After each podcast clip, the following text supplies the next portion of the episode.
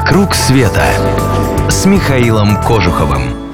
Праздничные традиции. Сегодня я вот о чем думаю.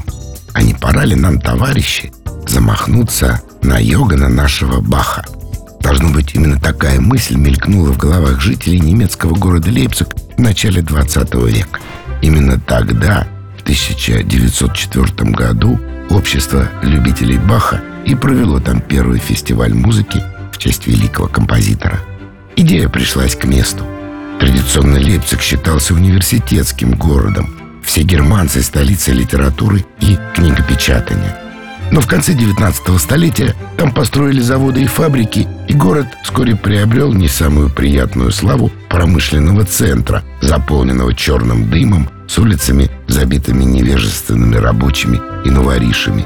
Быстро приучить их к высокой культуре чтения было не так уж и просто.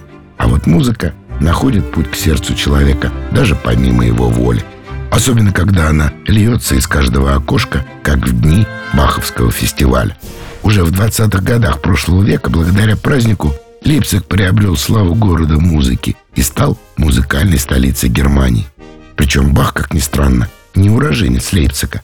Но именно здесь он жил и работал более 20 лет и сочинил наиболее значительные произведения – Трудился он органистом и учителем музыки в местной церкви святого Фомы. Кстати, церковь сохранилась до сих пор. Там-то и проходит торжественное открытие фестиваля, а спустя 10 дней и его закрытие.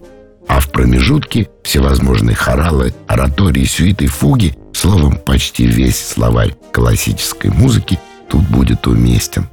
Исполнять их будут ансамбли и группы мировой величины в церквях и концертных залах – где когда-то жил и творил сам великий композитор. Всего во время фестиваля проходит около ста концертов. А помимо этого гостей ждут, например, музыкальные экскурсии по великолепному Лейпцигу, лекции, доклады, кинопоказы и даже великолепная кулинарная программа.